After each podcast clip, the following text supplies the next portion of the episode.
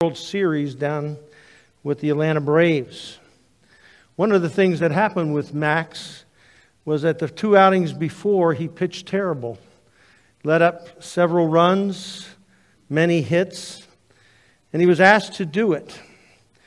And on November 2nd, the sixth game of the World Series, which happened to be the last game of the World Series, he pitched a remarkable game with only four hits, no walks, and striking out six and pitching six scoreless innings.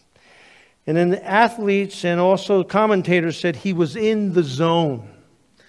Now, in sports, that means that the person has focused so much on his game that he's playing at his highest potential and he has not allowed any doubt, any fear, any fear of failure, any ideas of distrust or lack of trust in his ability, and overthinking.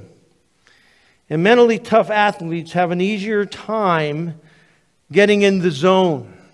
And when they're in the zone, they're hitting it on full barrels and full cylinders. That focus is so concentrated, it rules out any kind of doubts or anything. And athletes perform in the zone and it feels, they say, so awesome to be on so well. Well, today, the Apostle John is speaking to us. And he's talking to us about being in the spiritual zone with God. He wants us to be overcoming false teachers and false teachings in our society, not allowing them confuse our, our, our faith, not letting us struggle in those areas that we often struggle in overcomers. He wants us to be the overcomers that Jesus Christ has called us to be.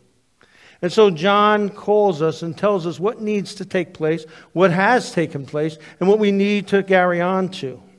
And he begins with the word, our birth. John says, Whoever believes that Jesus is the Christ is born of God, and everyone who loves him, who begot, also loves him who has also begotten him.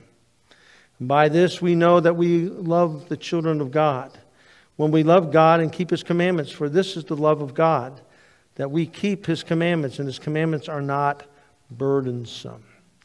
Now, John here comes to us in this letter that he writes in 90 AD to a group of churches, and Ephesus included, about the errors that are going on in the church and how we need to fight them, and the test in our own personal life of how we are to obey the commandments how we are to love as Jesus Christ loved, and that our doctrinal statements fit that Jesus Christ is the Lord who came to earth, a God and man, and how we are to find and wholly follow him.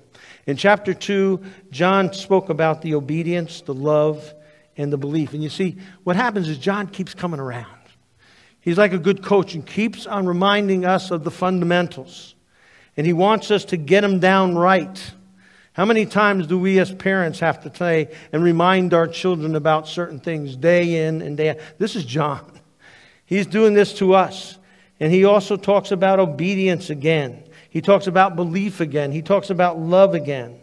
And he talks about the doctrinal test. And if you remember the test that he made, he said, You really want to know that you're a Christian? Because these Gnostics were saying that you're really not Christians. He says, These are how you know. Number one, that you're obeying God. Number two, that you're loving your brother and sister. Number three, your doctrine is sound. And John keeps on going over this again and again. But notice what he says here. He says where this all comes from in this chapter. And he says it's begotten in you. Whoever loves the Father also loves the child who is born. And the word there is geneo, which means begotten. It's come from you. God drew it out of you. He had it happen in you. Not like a mother's birth, that is word tekko, which means she gives birth physically to a child.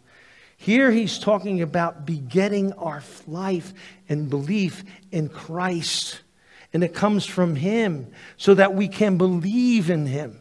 Our nature is so wicked. We don't have that desire. And it's not until God gives birth or regenerates it into our hearts. And He gives us solid reasoning that the Father's love is for us. And He wants to draw this into our life, and that belief is strong and built on His power and not our own. And He gives a solid reason then And he says to us that we are to love then the brother. That's how you really know that love is truly born inside of your heart when you start loving people who are unlovable. Now, it's interesting. In this passage, and it's interesting how different translations translate it. You see, the New International Translate says, Everyone who believes that Jesus is the Christ is born of God. And the impression is, is that your new birth comes because of what you believe. But that's not what John is saying. If you read the Greek, he is saying that believers, the present tense of the verb has been that you're born from God and that then you can believe. To become a Christian, you must be born again, and you must be born again in order to believe in God. Billy Graham produces some of that because he gives people a chance to respond in his crusade, which is wonderful. But what he says is to become a Christian, you must be born again, and that is true. But when you go to say, in order that you are born again, you must believe, John is saying the opposite. He's saying, in order to believe, you must be born on the inside.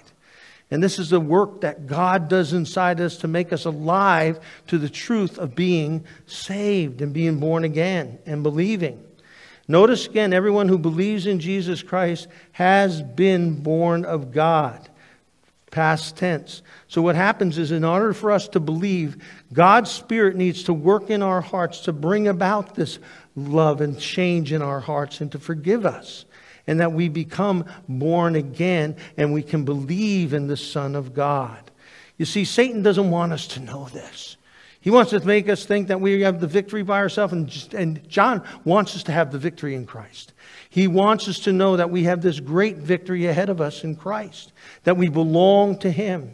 And a majority of the people in this world do not believe even in Satan. They don't believe that, and they think of, oh, Dave, you believe in this guy with the red suit and the fork and the, the ears on it. No, no, no, no, no. Satan is a diabolical force and being who's a fallen angel and his demons work with him and that he wants to overcome the world. We see the great battle that he talks about in Ephesians 6, Paul does. And that if we really want to overcome, we need to have this locked into our hearts. That we need to be born from above and have the power of God within us that we can believe in Him and that we are warriors in the battle. You're a warrior every day. Do you realize when you sit down in your living room and you watch a TV show, you're in a battle? Because what happens? You go to one channel. Oh, their profanity is something what you want to hear. Then you go to the next channel. They've got more skin showing than they do of clothing showing. Then the next channel. You hear them mock Christianity, put Christ on the stand. Or then you have another channel, but who knows what else. You see, this is the world we live in, and every place we go, there's challenges to our Christianity even to the stuff that we buy in the stores or some things that we want to get into. It's a battle. And we need to fight that battle, and we can overcome it, the Bible says, because we have the power of God in us, born of us, and also that lives within us. See, this new birth produces in us the belief in God, but then also brings out a new obedience to God. That victory is in our homes. And here these people were being persecuted and people were being tried for their faith and told that they didn't believe, and it was confusing to them. And what we find here is John says, if you're born of God, you obey him. You love him, and the more you get to love him and to know him, the more you will have victory in your heart. It seemed that, that we as a church need to be conquering. Now, can you imagine these people hearing these words and they're having their loved ones taken out of their homes or they're being persecuted for what they believed? You see, John is speaking to them and said, But you are victorious. You have the victory in Christ. He will give you the victory. You're his children. And by this we know that we are the children of God, that we keep his commandments, he says Think about it. It doesn't mean whether we feel like it or not. It doesn't mean whether or not I'm in the mood to follow Jesus. It's that we are there in the zone every day. A grandfather who was a country preacher, didn't have much of an education, but he said to his grandson, who was a newlywed, he said to him, Don't try to make your love hold your marriage together. He says, Sometimes your marriage is held together not by love, but by a willingness to be committed to God in Jesus Christ. It depends on our willingness to obey. You may not like that spouse.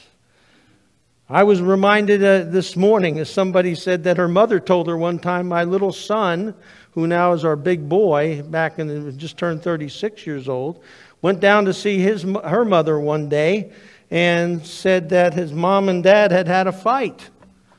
And mom had told him that he could go back to New Jersey if she really wants him to go.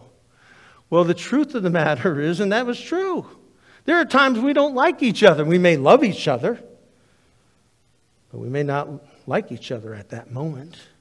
Maybe because we're being confronted about a fault or doing something wrong. But you see, John says it doesn't matter your emotions or what you're feeling at that point. Love is action. And that means stepping up and listening and being willing to commit to that marriage because you made that commitment, Dave, 44 years ago in Marion, Iowa, to your wife. And so you continue to follow that commitment that you made to me, Dave. Obedience comes hard, especially when you want to be in charge. Let's face it. People who like to run things and like to control things have a hard time adjusting. And God calls us to love each other, to obey His commandments, and to work together in this commitment, whether it be a marriage or a friendship or a relationship, that we love God and we're willing to give ourselves to the process of bringing healing. When couples work through difficulties in their marriage, their marriage grows stronger. This is the tragedy of young marriage today. They think if it's not going their way, they just have to leave. That's the worst thing you could do. Rather, staying at it and continuing to fight and work together to bring about the good solution. How do we know the commandments of God? We need to be in the Word every day. To be encouraged to do these things that God calls us to, not only in our marriages, but raising children and doing all the things that are necessary in life. And if we stay out of fellowship with the Word, how are we going to know what God wants? And notice what He says today. You know, He says that these are not burdensome. You know why? Because He knows through the test of time these things are good to us. They make us stronger and want us to have a relationship with God deeper, but also, too, they deepen us in maturity. And they're not burdensome, but they're for our own good. Jesus says to us, Take your yoke and come unto me, all ye who are weary and are heavy laden, and I will give you. What he's talking about there is sin. Sin has a way of being burdensome and dragging us down. And Jesus wants us to feel free from that. It's like this past week, I was talking to a friend. We were talking about a grudge that he had. And I said to him, Do you realize that grudge you're holding? You are not holding it. It has got you pinned up against the wall and it's holding you back from enjoying life because you continue to think about this person. You're being held back.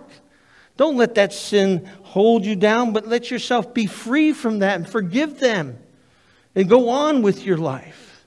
And see, John talks about this kind of faith that we trust what God says, we believe what He says.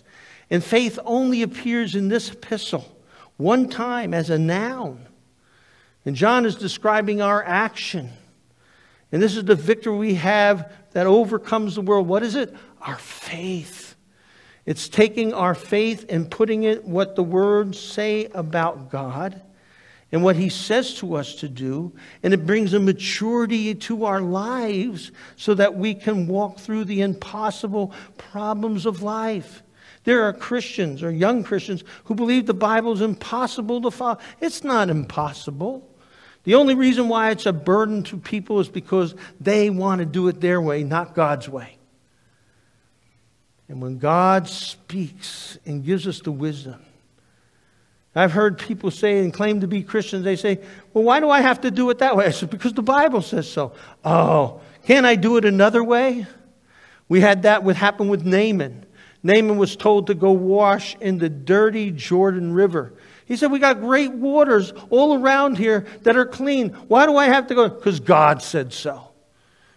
And when he finally went down to God's river of Jordan that was dirty and he came out, he was cleansed from his leprosy.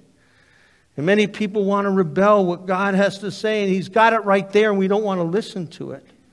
You see, David had this attitude. When you read Psalm 119, it's a long psalm, but it's a powerful psalm.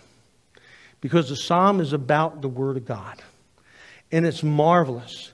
Only two times he doesn't praise, say, a law or a precept or a command, what's in God's Word. Only two verses out of like 150. And what does he say? He says, God's word is like honey to my lips. His commands are worthy and praiseworthy. I love, I delight in God's word. It's like honey he even sings songs about God's word. Why? Because he loves the word, because he knows it protects him. He knows that it gives him guidance. It's a light unto his path. He knows what God has laid in there for, for our good. And he even sings about it. You see, and this is all that maturing love that happens in us because we've been born of God. You see, when we're born of God, we have belief that lasts. When we're born of God, we have a love. We have a love for His commands. And what He says, they're not burdensome. We want to do them because we know they're protections to us, they're helpful for us, they give us the strength that we need. And that we also know they produce love. You know, it's amazing to me how sin ruins people's lives. They disobey God, they're selfish. And what happens is we begin to lose confidence, they lose their faith, and they start pretending and trying to cover. Remember David, how he tried to pretend and cover up his sin? And it just brought him more misery. But when he got back into knowing and loving God's word and following it, it made the world of just difference. You see, John wants us to understand that in following God's commandment and when they're a delight, that's how you know you're born from above. When you delight in what God has to say. Everyone loves the Father, loves who, his Son who's born of him. And he enables us to love people. You know, John wants us to see that in our lives. John goes on to the second verse and he says, By this you know that we love the children of God when we love God. John is turning it around now. He's saying, This is how we really see that you love God because you're loving people. And when you're loving people, you're really loving Bob, eh, eh, God. And what he's saying is, is there's an inseparability. That's why he made those two commandments love the Lord your God with all your heart and your neighbor as yourself. Those are inseparable. And we see this all through his epistle that if you don't love your neighbor, then how can you claim that you love God? Because your love for God generates a love for your neighbor because God loves them. And so you're to love them. You see, we're living in a cultural confusion today. And this is the scary thing for me, even in the church. And it reminds me that, you know, of the days when the book of Judges, where it says, everyone did right in his own heart. That's the moral decay the depravity. And that's the confusion that has come into the church. And what we have done in the church is we've lost the salt. We've lost the light. We're supposed to be the ones reforming our society so that people can see the true light of God's gospel and have lives free from sin. And instead, we're condoning sin. We're capitulating to the culture. And this is the tragedy of liberal Christianity. They have nice hearts, but they're capitulating to the world and they're having no impact on the culture, but they're taking it all in and just saying it's okay. This is not God's way. And you see, God wants us to see that we need to be born inside and that we obey God. We see that. When we love our brother, we see that.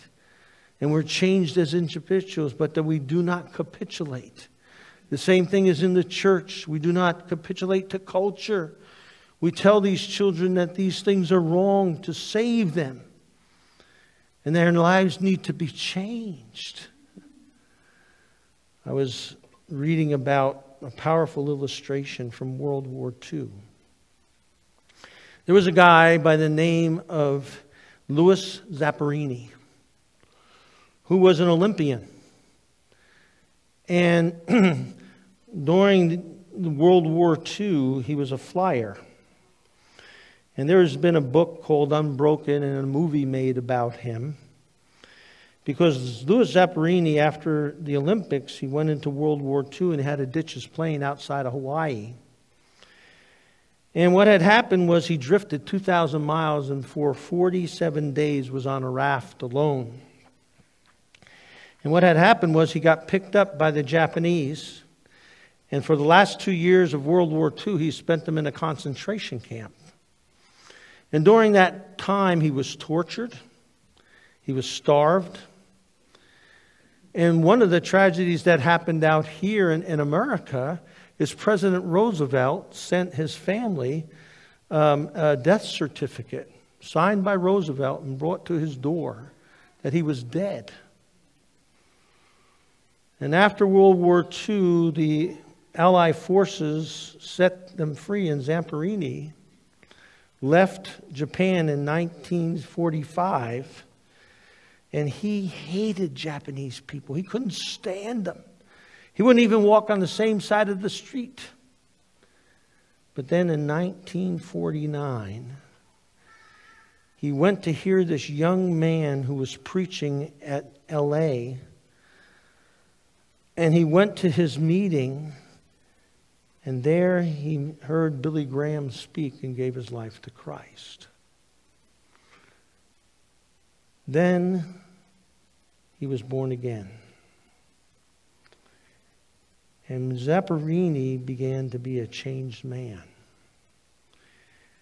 He told his friend, There's such a charge in his life that I feel I have a duty to perform. And they said, Well, what is the duty you have to perform? He said, I've got to go back to Japan. And I've got to go preach the gospel, the saving power of Jesus Christ to the people of Japan. We thought you hated them. I did. But the love of Christ changed that. And so he went back. And Zamperini was a transformed man because of the gospel of Jesus Christ. You see, that's what it produces if we allow Christ to touch us. Our faith, it says here.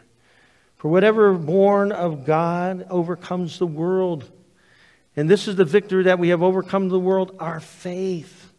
His faith was in Jesus Christ. His faith was trusting that Christ would change him, and he did. There's many conquerors who tried to conquer the world, and they wound up floundering at the end. Alexander the Great went to Afghanistan almost, and he was killed by bacteria. Rome and the Parthians. Weather killed them. Hitler believed that he could have the thousand year Reich reign and was stopped by the weather also in Stalingrad. But here the Bible says the victory is ours. And that theme of victory now he brings on the set. And he wants us to know that we're victors. We're not pushed around and have to hide for ourselves. We are victors in Jesus Christ. And I know sometimes we feel like we're losing the battles. Don't believe it. The war is on, folks, and we are going to be victors. We, by our faith, realize that the conflict is not between Russia and the United States. The conflict is not between China and the United States, or globalism and nationalism, political parties or vaxxers or non vaxxers. It's a spiritual warfare.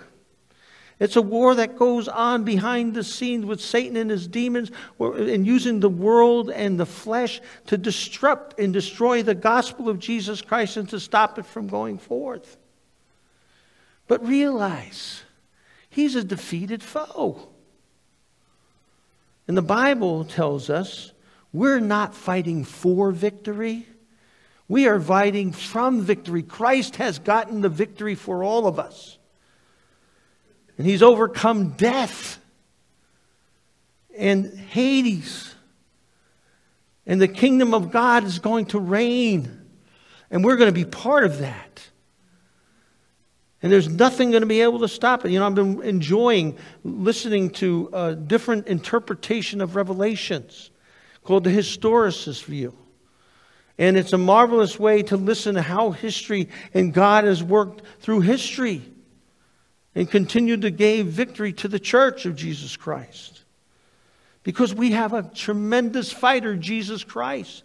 In the book of Revelations, you see there's nothing that happens that without God's say so or it's going to get done. And that we are now, right now, as Christians, you're being bullied. You know what it's like being bullied for somebody who's a loser? And so they find somebody who they can pick on. I remember when I was in seventh grade, I was a weak little kid, and this guy was picking on me all the time until, until he met my neighbor, Big Bobby. Bobby was quite a big boy. And he one day caught this guy and he put him up against the wall with his shoes not touching the floor. And he said, I ever hear you hurt this kid or you do anything to him, you're in trouble. Guess what? It stopped. I even selfishly did one of those, stuck the tongue out. But I knew now I was protected. And this is what John is saying to us. We are protected from the bully. We have victory, or greater is he that is in you in chapter 4 than he that's in the world. You're protected by him. And we can resist him. We don't have to put up with his baloney. In fact, in Revelation, it says they conquered him, the devil, by the blood of the Lamb and by the word of their testimony and what they loved their lives, even to the point of death for Christ. That's the victory we have. We don't have to put up with it anymore. We're victorious because we've been changed. We're new people. There was a man who was very interested in this business that this other fella had that put out this paper that was tremendous back in England. And he went to his factory and he says, Well, where do you get the materials for this paper that you make? It's, it's, it's a rag paper. He said, Look, and there were piles of old rags that they had. And what they did is they had a process of washing, cleaning, and taking those rags through and making them paper. Quality paper that everybody in England wanted because it was so distinguished. And on the next day, the guy, he still didn't believe it. A courier from the factory came and gave him a ream of this cloth paper with his embossed initials on the top. And there was a note on the first sheet that said, Dirty Rags Transformed. And see, that's what God does to us. He takes us and cleans us up and makes us this beautiful image for His glory that's victorious. Because we have this new birth. And because of this new birth, we believe and we live our lives out. And God is going to give us the victory He already has. And that's the proclamation that we have then. John says it so well. He, who is he who overcomes the world but he who believes that Jesus is the Son of God? That's us. And we have this victory in Christ a victory over death, victory in life, that we can walk with Christ and be the light in a dark world and not fear loss but that we know that we've been crucified with Christ, and that's no longer us living, but Christ lives inside of us now, and that we will someday sit at heaven with Christ, and that He is seated at the rule and authority and power above all the earth. This is Christ. And that's the beauty that we see. Even in the book of Revelation, no matter how you treat that book, you realize that the only one that says anything happens is that God says it. Nobody has a chance to do anything except God says now or go ahead. Why? Because God is in control. And because Jesus Christ is our victor. And so that we can overcome in Christ. You know, we as Christians sometimes walk around like we've lost the battle. We get discouraged. I hear people complaining all the time. We, we're all complaining. And we don't really have what we know we have. I was reading about a Civil War veteran who wandered from place to place, didn't have a home, begging for a bed, begging for food. We see them here in Wichita. But he always claimed that Lincoln was his friend. And because of his injuries, he was unable to hold a steady job. He couldn't keep going, but he had to. But he just loved his president. And one day he told the guy that he knew Lincoln, he said, How do you know Lincoln? I don't believe you know Lincoln. He says, Well, I have a paper in my wallet that says he signed for me. And the man replied, Oh, really? And sure enough, he produced out of his wallet this paper that had Lincoln's signature on it. And he showed the man, he said, I don't do much reading, but I know that's Lincoln's signature. I saw him do it. And the man looked at it and looked over his spectacles and said to him, Sir, do you realize what you have here? You have a generous federal pension authorized by President Lincoln. You are not a pauper and a beggar. You are a rich man. He didn't realize it. It was all in his pocket. And friends, we are not paupers. We are victors. We stand above all else because we've been born of God and we're a child of God and we have the faith in God who will give us the victory. And as we obey, He will give us the victory. Because we have this maturing love that we're growing in Him, knowing Him better, and gaining the victory. And I know there are times that it's so easy to get caught off track. Like that beggar who didn't know what he had. It's easy to go to the world and have friendship with the world, or to spot the world a little bit, or, or to love the world or to conform to the world. That's not what we're supposed to be doing. We're supposed to claim the victory that our God, who's given to us richly, fulfillingly, wonderfully to us as we come to read His Word and know what He has for us.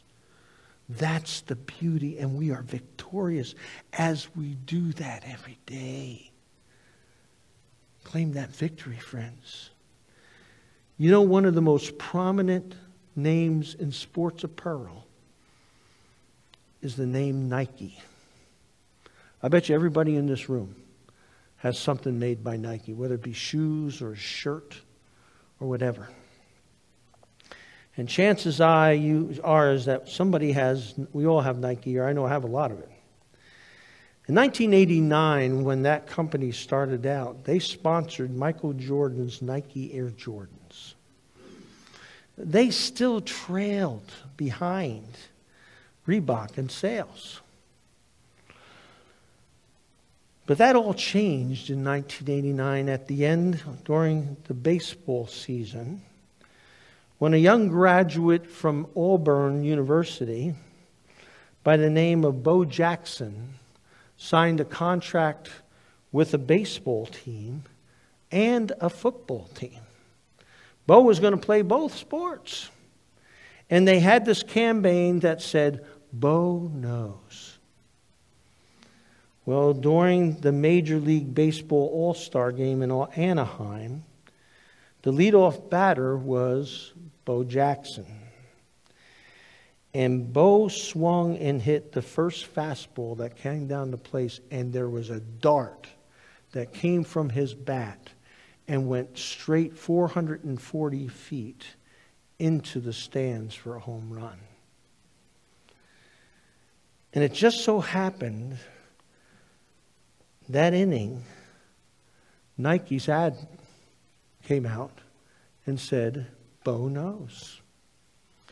And after that, Nike became the global leader in sportswear. But you know what? That name is not owned by Nike. That name is named owned by us as Christians. Because guess what word John uses for overcomes? Nike. And that means we've overcome. That term belongs to us as Christians. And not only does that own to us, but there's another word in the Bible that sounds a lot like Uber. How many have ever taken an Uber? I have. Well, guess what? Paul in Romans 8:36 he uses the word uper. Uper Nike. We're more than overcomers because of Jesus Christ. And look at what Paul writes about that. And that's what I want you to leave in your head today. He says, Who can separate us from the love of Christ? Can affliction? Can distress? Can persecution or famine or nakedness or danger or sword? As it is written, Paul says, because of you, God, we are putting to death all the day long, and we are counted as sheep to the slaughter. No, in all these things we are more than uper Nike, more than conquerors, through him who loved us. For I am persuaded that neither death, nor life, nor angels, nor rulers, nor things present, nor things to come, nor powers, nor height, nor depth, nor any other created thing will be able to separate us from the love of God that is in Christ Jesus our Lord. Do you sense that today? Do you feel that in your heart? Have you come to the place in your life that Christ has actually born you eternally in your heart and you've accepted him? by faith and to know for certain that no matter what happens, we are conquerors through Jesus Christ. We're home in heaven. If you don't know that, please today make that happen. That you come to Christ and that you get in God's zone. That you stay in God's zone and that you become Uber, Nike, an overcomer, more than an overcomer in Christ. Let's pray together. Lord, we thank you so much for your word. We thank you for the reminders that we need because sometimes, Lord, we feel defeated We feel frustrated. We feel tired and worn out. But we thank you, Lord, that you remind us that we are more than conquerors because you loved us. You regenerated our hearts and that we know you and we've accepted you by faith. Oh, Lord, help us to feel that every day and not be afraid, but to be conquerors and filled with joy in our hearts to live lives that are pleasing to you, that are committed to following your commands because they delight our hearts and we know what they're for, and that we love our brothers and sisters, and that we follow you all the days of our lives. And it's in Jesus' name we pray this. Amen. Please rise for the benediction and the singing of our closing song. And now may the Lord who commanded the light to shine out of darkness shine in your heart to be to give you the glory of Jesus Christ and the victory he promises. Amen.